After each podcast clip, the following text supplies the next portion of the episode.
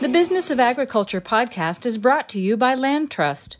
Did you know sportsmen spend over $5 billion annually in hunter and angler access fees? Land Trust is a platform that connects sportsmen with farmers and ranchers like you who have untapped profits just by providing access to their land. Go to landtrust.com slash BOA, as in Business of Agriculture, to see how much you might add to your bottom line.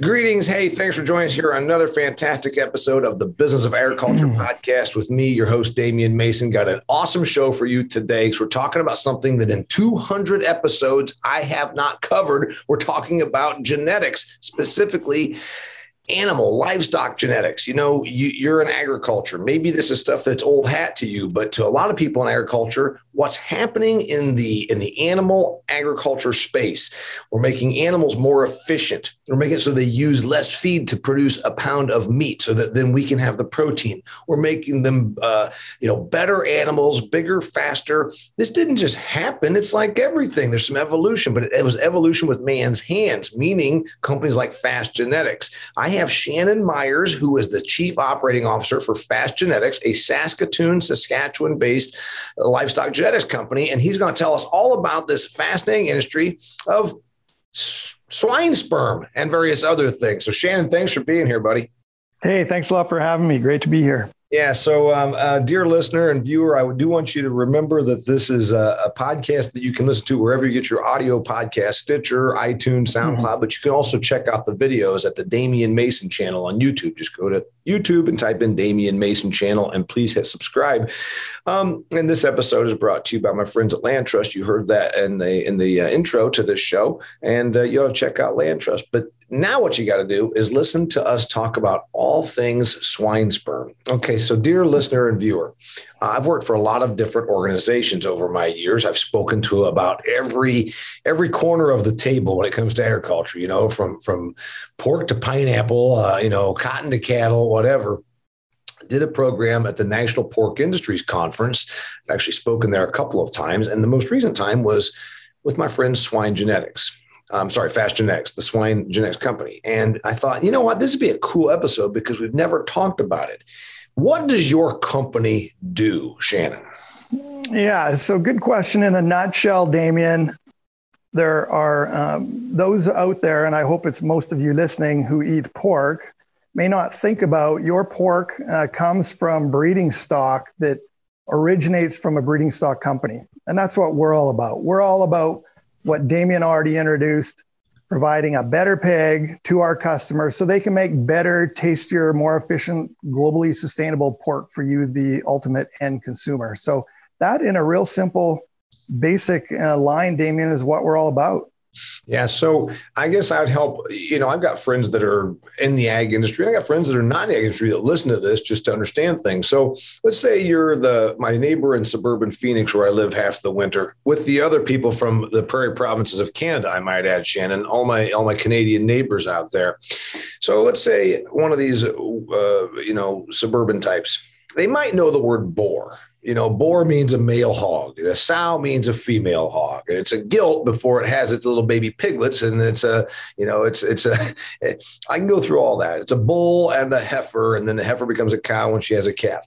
But a lot of folks probably think, well, out there on the farm, they've got the boar and the sow, and the boar breeds the sow and makes little baby piglets. And they got the, that's not really what happens. Why don't you tell us specifically? You work in pork and you hired me for a pork conference, specifically what happens? Because to the person listening to this that maybe doesn't get that, yes, it still requires a boar and yes, it still requires a sow. But at the farms and modern agricultural production in places like Canada and the United States, it's not quite like the old McDonald's day where there's a boar boar here and a sow sow here and a here a quack there, a quack everywhere. Tell us what happens. Yeah. So you're right that the basic biology still is what it is. You need a male and a female to have offspring, right? That part that part still solid. So that, no matter what we do with the bathrooms, no matter what we do with the in Ottawa and in Washington D.C. arguing about gender specificity, you still can't fool Mother Nature. You're going to have to have a male and a female to reproduce. Last I checked. Correct. Last I checked, it's uh, exactly accurate. So that, that's the basics, right? The, the, those parts are fundamental that we should all think about.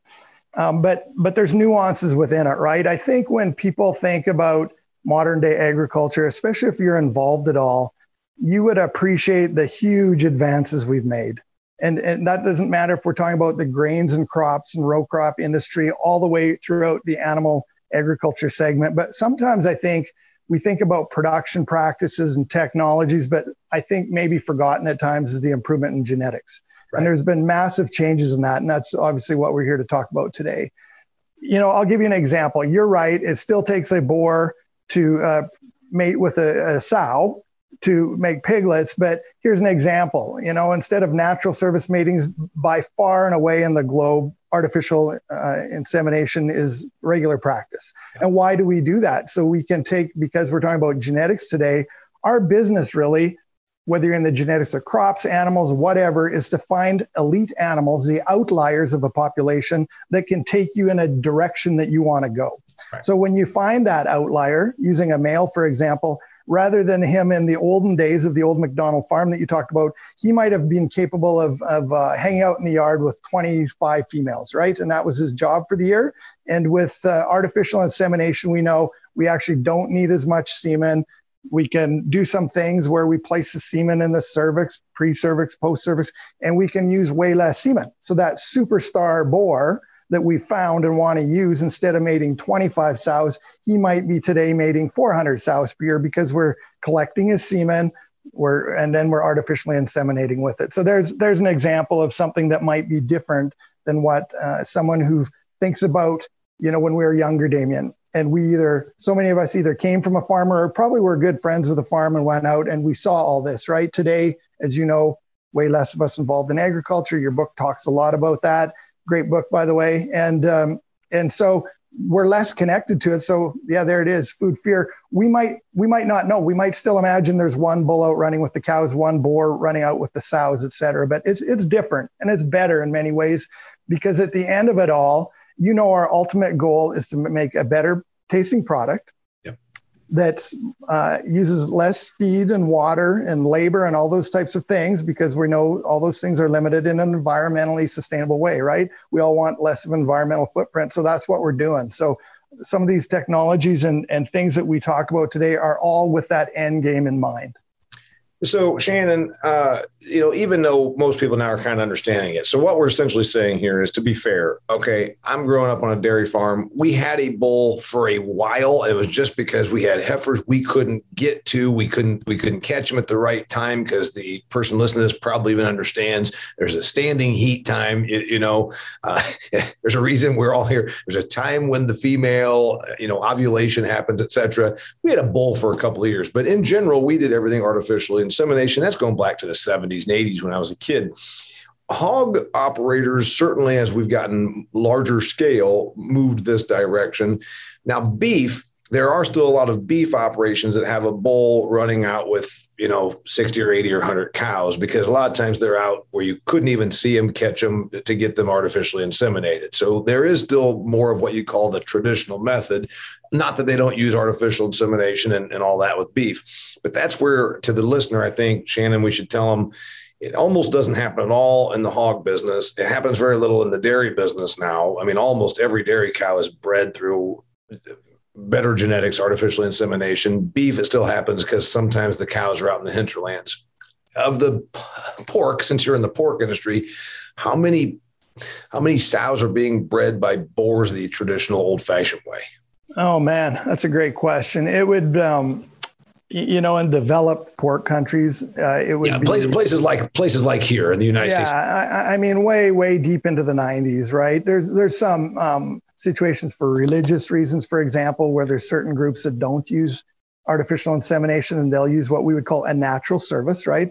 right. That natural service is fancy for boar sow uh, in the pen together, but by and large, uh, that would be it. And you're right, you know, Damian, I have uh, I grew up on a mixed family farm and uh, we had hogs, we had we had grain, we had cattle as well. And you're right, AI probably hasn't taken off in the beef world the same because because they are out on pasture, right? We know for most spring calvers, they're mating in June or July. They're out on pasture, so to go round them up is a challenge. There's people who do it, but that's a different scenario. In yeah. the hog world now, you know, I would say it's more intensified. We have them uh, generally, well, not generally. Again, you'd be way into the deep 90s of hogs that would be raised in what we would call a modern day hog farm. Yeah. Uh, and and for listeners who don't know, uh, the gestation length how long it takes to make a baby pig is three months, that? three weeks, three days. There you go, right? Three months, three weeks, three days. Easiest one to remember from college, about 114 days. So, what that means, right, is they can have two and a half litters almost a year versus one for a cow. So, we're breeding her more often in a year. We want facilities and all that so that we can do it yeah. more easily. And then we artificially inseminate them. So again, this is the first out of 200 episodes where we've talked about the genetics. We're going to get a little bit more into the things you're breeding for and prevention sure. of inbreeding because those are questions I had written down before we started recording. But I want to maybe even again going back to maybe I got somebody here that's there are folks that are even 25 year olds that listen to this. They are working with their parents' grain farm and hmm. dad and grandpa had hogs, but the kids don't. They might even be a little bit like, what, what the hell happens? So, real quickly, modern hog operations, as you said, 90 plus percent, 95% or more of all the hogs in places like North America are bred and produced into what we'd call a modern operation and are using artificial insemination. So just kind of tell us what happens.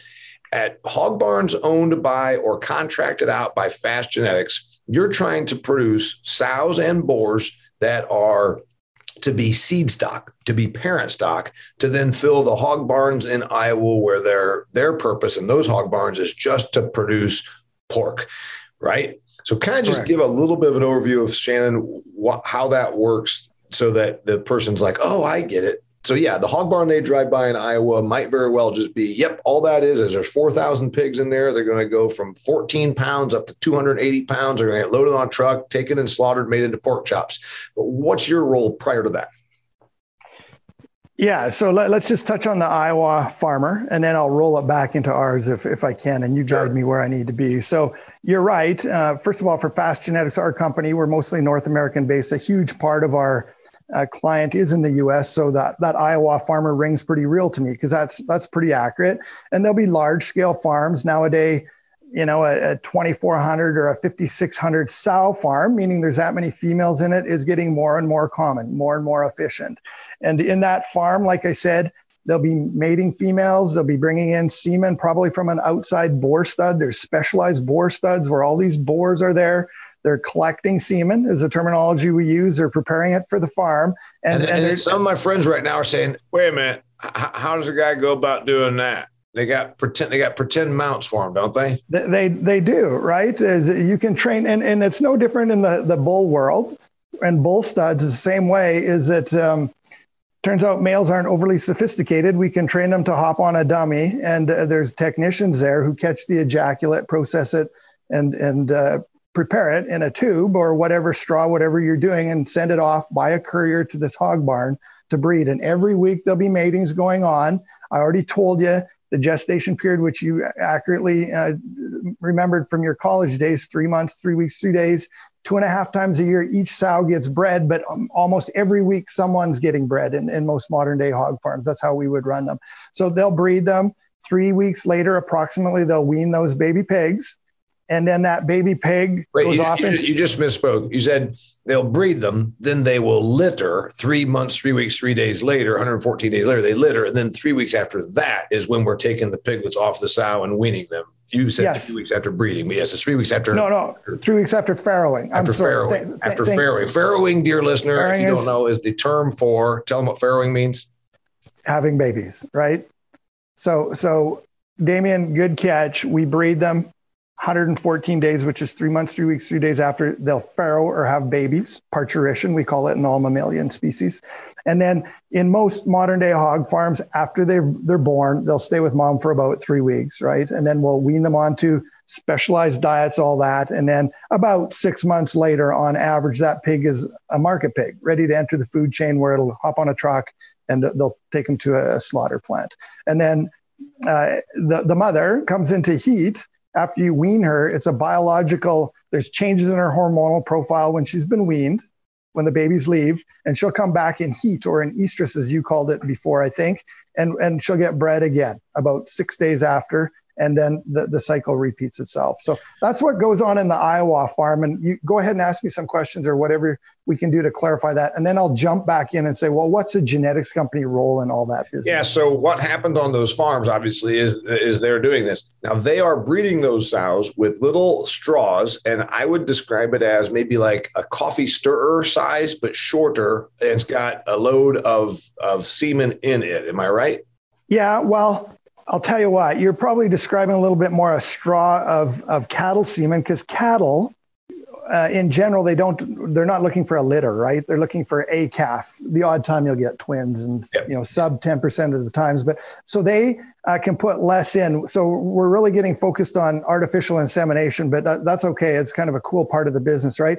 In cattle, for the listener knowing, you, they put way less uh, sperm in or semen in because number one, they want one calf, whereas we want a litter of like 15 or 16 pigs when we do it. So we need more sperm in general to do that. The other thing is not to get too technical, but the cattle world adopted artificial insemination as you described in your home operations years ago but you probably all also know you, you did what we call post cervical insemination. Yeah, so a lot of people don't Remember realize that? that? So the reason artificial insemination in cattle is so effective is because if a bull breeds a heifer or a cow, there's a whole ejaculate that's outside of the cervix. It's in the vaginal canal. And then a, one of them has to get through the cervix into the uterus and attach to the, the egg, right? Uh, and, and remember, I'm an agricultural economist, not uh, an animal scientist. But um, well, in, in cattle, the straw and the reason the guy puts his arm up the, the rectum of the cow is to guide that straw through the cervix and then deposit it in there. So you're putting it essentially within a, a, couple of inches of where it needs to be. You're essentially doing the work for it. So yeah, you can put very little into the cow and achieve the results. To answer your question or, or what you already knew, I guess.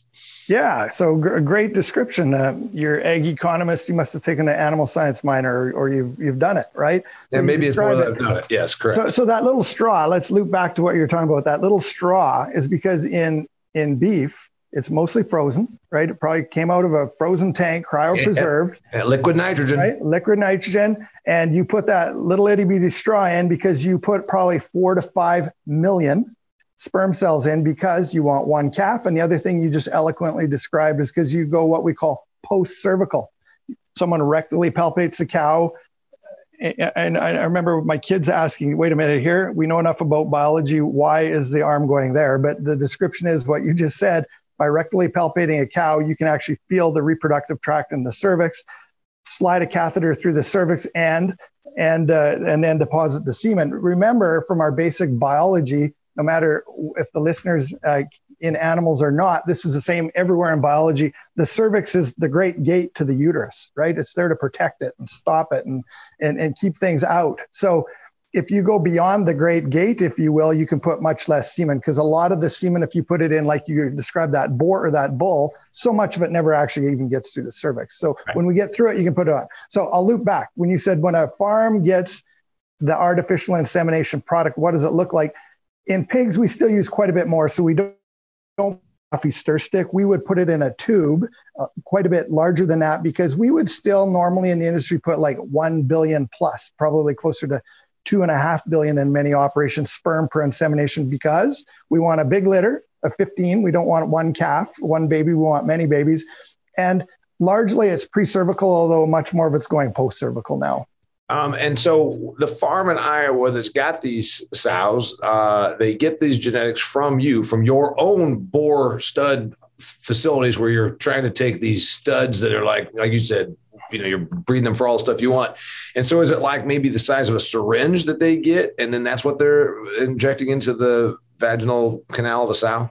A little bigger. It would be a big syringe, um, you know, depending on what you're doing. But yeah, think about a big 40 mil syringe or something like that, or a CC syringe, and that starts to put you in the ballpark of what you would think about. So you've got these things going out all the time. Is it frozen when it gets shipped out to these people? Most of it is still, uh, it's trickier with, with boar semen to freeze it and thaw it and get successful, what we would call fecundity. And that's a big fancy word. Does, did they get pregnant or not? And was the litter big enough or not? Like, were there enough of them? Frozen you, is trickier, so there's still less. yeah. Real quickly, because we're all about educating our listener. The word fecundity, I read a wildlife biology class when I bought my first farm property because it had a mm. bunch of conservation land on it. And I was going to buy it mm. for hunting. And I read this wildlife biology class and they spoke at great length about doves, which are my favorite thing to shoot. And doves are mm. really shitty nest builders and they're generally not even that good at parents. You know what they do? Fecundity, meaning they just can continue to reproduce. That's what they do. So I didn't know the word fecundity until about 20 years ago when I bought my first farm property. So I appreciate you saying that, dear listener listener, you just learned a word today, fecundity. And it means again, Shannon? Well, it's, it's uh, what we would use it as describing is measure of reproductive success, right? How, how, many offspring do you ultimately have? And there's a variety of things that go into that, but that's really what it means. You've got these um, boar stud farms where you're collecting the semen. And then the question would be, what are we breeding for? But before you answer that, I want to remind our listeners that in addition to all the great stuff we're doing here with the Business of Agriculture podcast, and you also know you can check out my agricultural commentary videos on the Damian Mason channel on YouTube, I have teamed up with my buddies at Extreme Ag. This is a group of six high yield, forward thinking farmers, places from Iowa to North Carolina, Arkansas to Illinois, South Dakota to Alabama. These guys set records from the Corn Growers Association, Soybean Growers Association. They created an entity called Extreme Ag. You can check it out at extremeag.farm essentially what you can do because i'm helping them produce videos and podcasts that are informative if you are a farmer and you want uh, to give yourself a leg up these guys are making the mistakes. They're doing product trials. They're experimenting with new stuff, new techniques, new practices, new technologies. And you can get all this stuff for free. If you want to go one further, you can sign up and be an actual member and have access to these people. Pick up the phone and call them and say, Hey, I want to do this thing that you're doing with 20 inch rows and this sort of plant growth regulator product, et cetera, et cetera. Go to extremeag.farm and click on podcast. You can see some of the cool stuff we're already releasing. It's got a lot of very useful and usable information, I invite you to go to extremeag.farm and up your farming game. All right. Shannon Myers, Fast Genetics, COO, Fast Genetics, awesome company. They hired me to do a speaking engagement and they gave me a styrofoam sperm with their logo on it. Look at that right there, fastgenetics.com.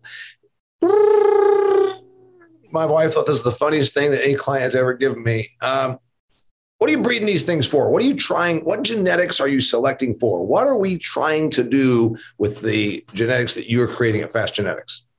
Yeah, so let's go back to that farm in Iowa and think about what do we want to give them, right? So first of all, what's the farm in Iowa want to do? They they better be making a meat product that someone wants to eat, right? Because if we don't do that, and I think sometimes, frankly, we forget that across the ag industry, is ultimately the end consumer gets to vote with their wallet if they like it or not. But that that's what we want to do is say, hey, um, food fear describes I, that well, right? I referenced that because I was, you know what? I, I reference this all the time, Shannon. I was out at one of these feed yards in Nebraska and I talked about why they were doing what they were doing and everything they did, they talked about for them. Mm-hmm. And I said, but what about the customer? The customer doesn't want a steak that is 16 inches diameter, they can't even eat that. They said, yeah, but it's more efficient for us and the packer. I'm like, well, eventually, eventually you're going to not have the customer because they're going to say, you forgot about me. So I agree with you. Desirable meat product. We worked mostly on efficiency for a long time, and then we started changing. When do you think that sea that sea change happened? Uh, well, I mean, you know, in cattle, they, they talked about the certified Angus beef program. What two decades ago? We were a little bit I would say slower on that in the pig world, but we've focused a lot more on that. I would say the last decade or even 15 years, right? Because ultimately, um, you and I are on the same page on this. What, what are we doing it for? Well, we're producing food. There's competitive food products. And so it better be something someone wants. So ultimately, if you say, well, what are you breeding for? That's the first thing we sit down and think about is who's going to eat it and are they going to like it? So, you know, without, without um, getting through all the details. It has to taste good. It has to be juicy, marbling. We all know if we go pick up a pork chop or a steak, if there's a little fleck of white fat in it, it's going to taste better. It's more forgiving when we cook it. It's it's nicer, right? Um, and there's other meat. Tenderness, I know, is a big one they talk about more so in beef than in pork. So I guess I'm going back to when I was a kid showing my my uh, Hampshire cross there in 1979 at the 4-H fair. That hog weighed about 230 pounds. Mm-hmm. Hogs now look like little bodybuilders. Certainly the show hogs do, but even the market hogs, the production type hogs, they they got they're bigger, they got more meat on them. They're about 50 pounds bigger. I think a market hog goes to market like around 275, 280. Am I right? Yeah, 280 is more like 300 even now. Damian it gets is bigger, largely driven um, by the slaughterhouse, the packer, and leveraging fixed costs over a bigger carcass weight. But even they, you know, uh, I've been involved in my lifetime and integrated. And what we mean by that is not just genetics, but commercial production, selling meat to the marketplace. There's, if we again put our consumer hat on, say, what do we want? You're right. Uh, consumers don't want a pork chop that big or a loin that big. They they, they want something that's a, a reasonable size. So yep. even as an industry, we need to think through that. But that's what we're doing. And you know, I'll take it back to that farm in Iowa. Okay, first of all, they have a female. And so in our business, we focus part of our efforts on what we call maternal genetics, mothering genetics, maternal lines, female lines, breeds that make the best mom. So, as you might expect, what do we think about? Is she a good mom? Is she a good milker? Um, does she have large litters? Does she rebreed and do it well? Is she nice to manage? Is she healthy? All those good things is what we call go into our maternal program. So, that farm in Iowa, hopefully they're buying uh, what we would call replacement females because we don't last forever. Nothing in biology lasts forever, and they have to replace some of them as they get older. We'd want to sell them replacement females. Then we'd like them to breed it. And you know what? In our industry, if you remember back to biology, you've been pretty good on this so far. There's a thing, there's a few free lunches in the world, right? One is photosynthesis, what we get from the sun. And the other one is from biology is what we call hybrid vigor or heterosis. When you cross lines and you're smiling because you know this when you cross breeds with different traits within them you get a bump from the average. So let me give you an example. If you breed in any species by the way but i'm focusing on livestock today if you breed uh, a line a breed a with an average merit score or a, an index number i'll call it of 100 with another breed with a 120, what should the theoretical average be? It should be 110, right? Be 110, but because 110. of hybrid vigor and heterosis, we actually get more than 110. We even get more than 120 sometimes. You, am I right? You you nailed it, right? So that's the second free lunch in nature. So why am I saying this? We're going to give them a different line, what we call a terminal line. This line was not bred, and you talked about your Hampshire. Uh, that would be a classic example of a terminal line. They were probably god awful mothers but really good growers and all that sort of thing. So that's what we'd call a terminal breed, kind of like the the Charolais or or uh, of, of the cattle world, right? Versus the Angus Hereford, which is the maternal line. So for your cattle listeners, your maternal lines, of course, would be Angus Hereford breeding to something like a Charolais as the outcross of for hybrid vigor. Yeah, so the idea there is the Charolais brings frame score and frame yep. size and a few other things, and so in a hog it is by breed, but it's also within the breed. You're saying this boar right here has this, and and that's what you're analyzing, correct? Well, well, first it's both, Damian. We're going to cross different breeds, so let me be actually um, concrete with what I'm saying of the breed, so that those maternal lines, if anyone listening has been familiar with the hog world, the two predominant female breeds that we use to make an F1 parent are Landrace and Yorkshire or large white. Sometimes that's interchange, right?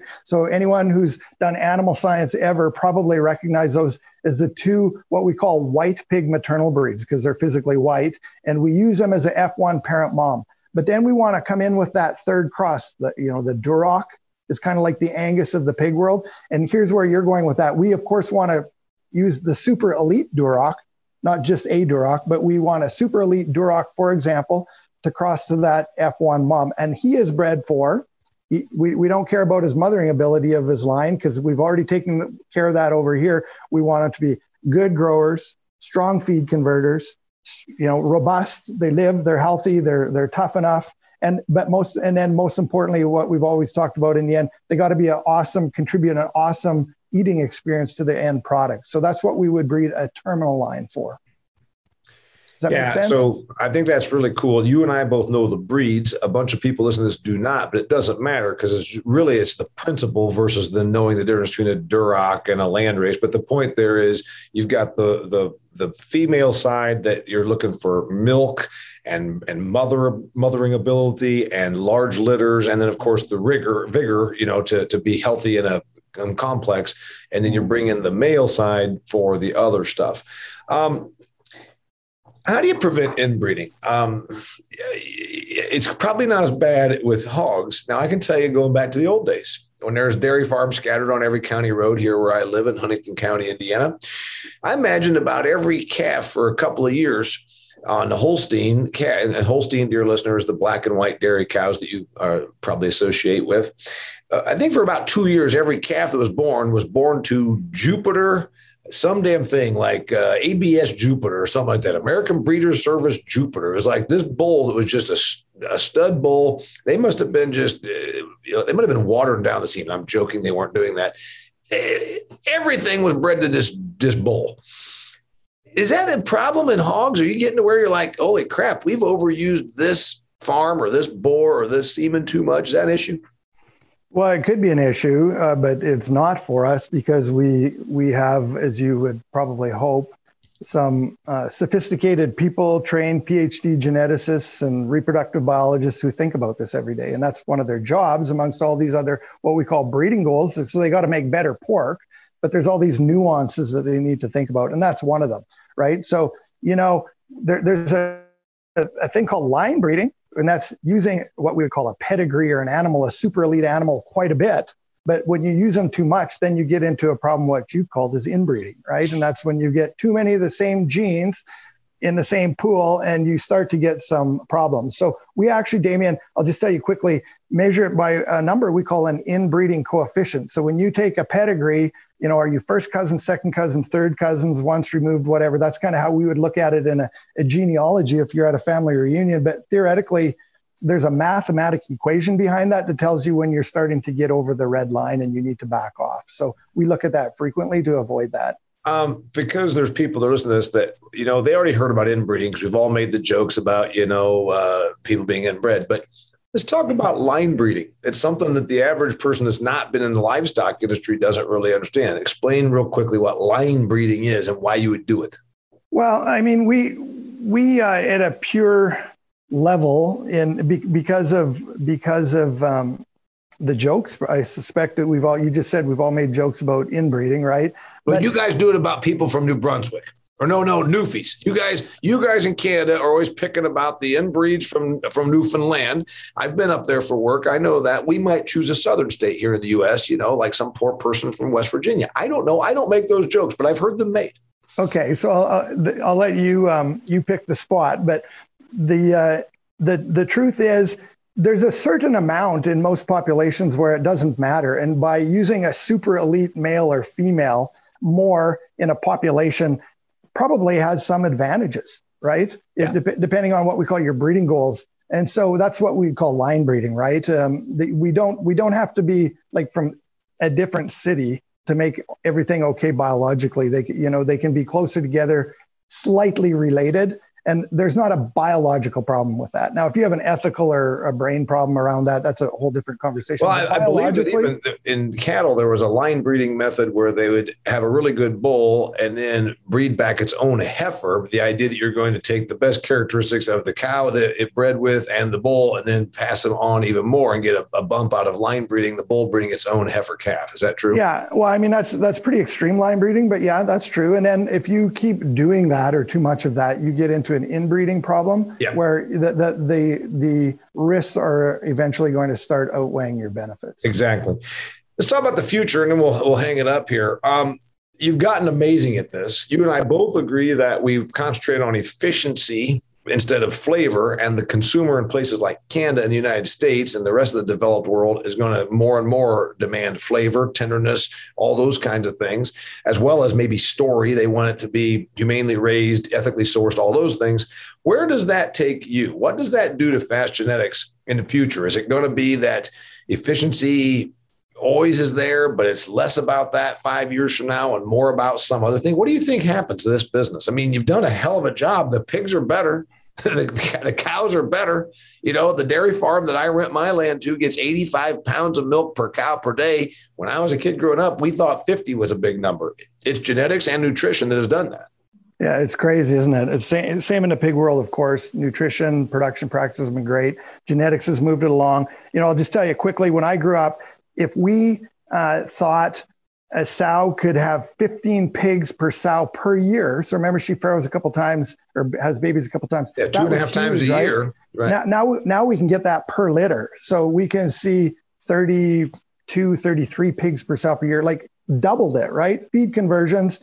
I was just thinking when, when, uh, before I came on your podcast, Damian, when I grew up, when I think about what a hog had to eat, he's, he's eating a, and I'm I'm not that old. Uh, he's he's he's eating a third to forty percent less feed to get to the same weight. Like it's it's huge gains, right?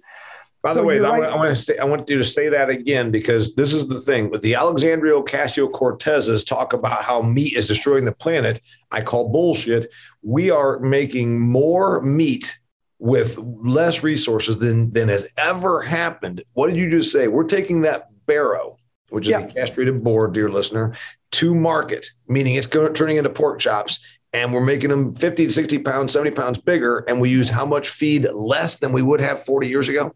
Yeah, 30 to 40% less feed, right? It's it's absolutely remarkable. The other thing That's because of genetics. Just, that's because of the breeding you do. It's because of breeding and genetics. It's about finding these specific outliers that are great and, and using those lines and breeding them. The other thing I want to just add to your comment, it's not only less feed, we're doing it with feed, by the way, because that gets my goat too, Damian, with feed that's not really human grade. Like I think about distillers grains from, right. from uh, the ethanol industry. I think about byproducts of, of the soybean meal after we crush soil out, canola meal. So not only are they gaining faster, more efficient, less carbon footprint, less environmental footprint, they're doing it with feeds that are not otherwise usable to the human edible uh, mouth.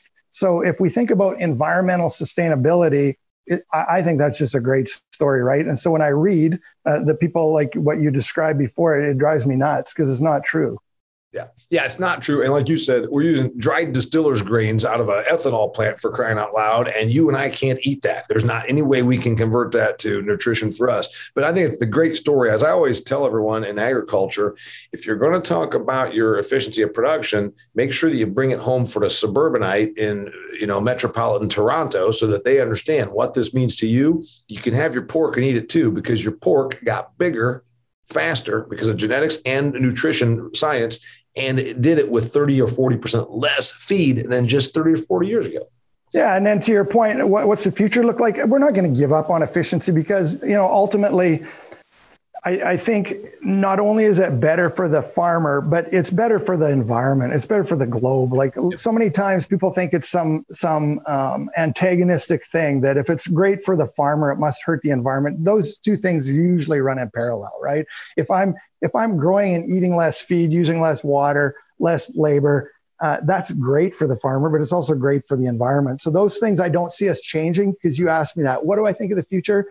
The efficiency part still matters, but we have what we call breeding goals. We sit down as a company, take all of our smart people, put them in a room, and say, well, where do we really want to be in the next decade? Because or, or two decades, because breeding programs kind of take that long to switch directions, go somewhere. So we think, no, we still want to be super efficient. We want to be environmentally friendly. We want to implement really new and kooky uh, technologies that are going to be okay with the consumer, by the way. There's some ones out there that, that in, in the hog world as well that I think when you get to the end game, I'm not sure the consumer really wants. So we want to steer clear from them, but we want it to taste good. We want, you know, when I look at consumption, global meat protein consumption continues to grow year after year after year, right? But the scary part a little bit is that's mostly because of all the underdeveloped nations want to eat more, right? They're, they they eat little. If you look at the, probably the, the bottom 10 nations in terms of meat production, and if you take out for religious reasons, because some of them aren't going to eat it no matter what, but for socioeconomic reasons, the bottom 10 probably eat less than um, 10 kilos of total meat per year. So I'm in Canada, I use kilos for your listeners in the US, 22 pounds, right?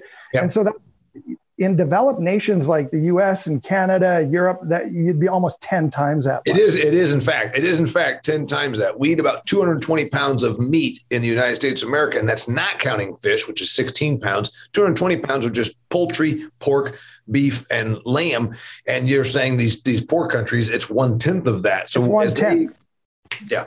So that's where the growth is coming from, right? But what I do worry about too, though, is in these developed nations, the 220 that you talked about, it's pretty flatline, right? And there's this whole thing that you talk about in your book and on your podcast. I know that that people are are worried about it. So I always think rich, full bellies sometimes make foolish choices, right? Or or or um, choices that you, you sort of shake your head at was when you look at these underdeveloped nations eating 22 pounds, they can't wait to eat more. And then here we are eating uh, a lot more than that, but saying, well, we don't want it, we want this or that. I respect choice, but I think there's just this disparity sometimes. But if I think about the future, yeah. I think we need to manage and, and worry a little bit about the uh, developed nations like US, like Canada, like we won't go through all the nations to say, okay, what do we do to create that trust and comfort level so they'll hop back on the, the, the meat train? Because I think they should. I think there's a great environmental and health story to it. But then the other part, when we think about the future, is all those uh, mouths in developing nations. We all know the China story and how much more uh, meat consumption they've done over the last two decades. It's yep. huge, right? So when people tell me, you know, what do you think of the meat industry? So many competitive products coming in these days. It's like, hey, market will always create space for choices, but fundamentally, pendulum swing. But I think the meat story is still pretty uh, awesome story environmentally, globally, uh, for economic reasons and driving economies and feeding people. Yeah, the argument against its deficiency and the argument against its terrible environmental impact is refuted pretty easily with all the things we're doing. But you know, those are facts, and facts don't always play well with science or political agendas. I'm excited about it. I like pork. I like what you're uh, doing there. I like that you're you're talking about five and ten years from now concentrating on on flavor. You know, I think there's going to still be a little bit of thing about pasture raised and all that. You might be selling semen in addition to the the major normal productive production routes, there's going to be a little bit of this outdoor stuff because some of these restaurants are banning that. Do you have something there?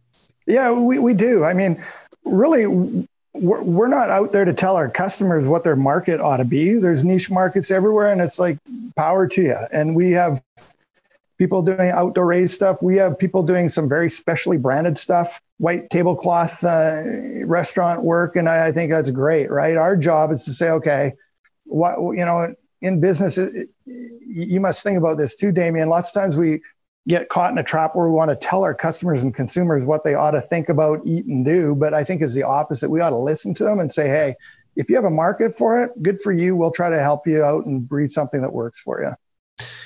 His name is Shane. I agree with it. That's where we're going to wrap it up right there. And I think that that's the forward thinking way that uh, some of our, our forefathers in the last 20, 30, 40 years didn't think that way. Like, ah, you ate today, be happy. It's like, well, I don't know, man. The consumer is more discerning now than ever, and, and they can be in places like the US and Canada. So we're going to continue to use genetics from companies like Fast Genetics to produce what the customer wants. I think it's awesome. His name is Shannon Myers. He's the chief operating officer for my former client and will be client again someday, I'm sure, Fast Genetics. They gave me a styrofoam sperm. If you want to learn more about what they do, go to fastgenetics.com. If you're watching this, I'm holding my little styrofoam sperm up to the camera. It's got their website on it and it's got their logo on the other side. Yes, my favorite thing I've ever gotten. Anyway, uh, this is the Business of Agriculture podcast. As I told you, please check out my uh, my new rollover with Extreme Ag. That's X, no E, extremeag.farm, extremeag.farm. Go and check out what I'm producing for them. And please share this episode with your ag and non-ag friends. They can learn about our buddies up there. And contrary to what you've heard, north of the border in a place called Saskatchewan, it's not just a bunch of musk ox and and like igloos. I mean, it's they have they have farms up there, and Shannon is one of those guys. He knows what happens up there. Awesome! Thanks for having me. You know, I had to make a wise apple because the average American thinks that north of the north of the border is just all a bunch of uh, you know ice fishing all year round or something. So, all right, till next time, it's the business of agriculture. Thank you for tuning in to the Business of Agriculture podcast, sponsored by LandTrust. Land Trust partners with farmers and ranchers to capture pure profit from sportsmen seeking new experiences and places to hunt and fish. LandTrust built the platform and does the marketing. You maintain 100% control of access and activities, and you set the rules. There's no cost or obligation when you list, and the next 10 Business of Agriculture listeners who go to landtrust.com/boa are eligible for a gift worth over $2,000.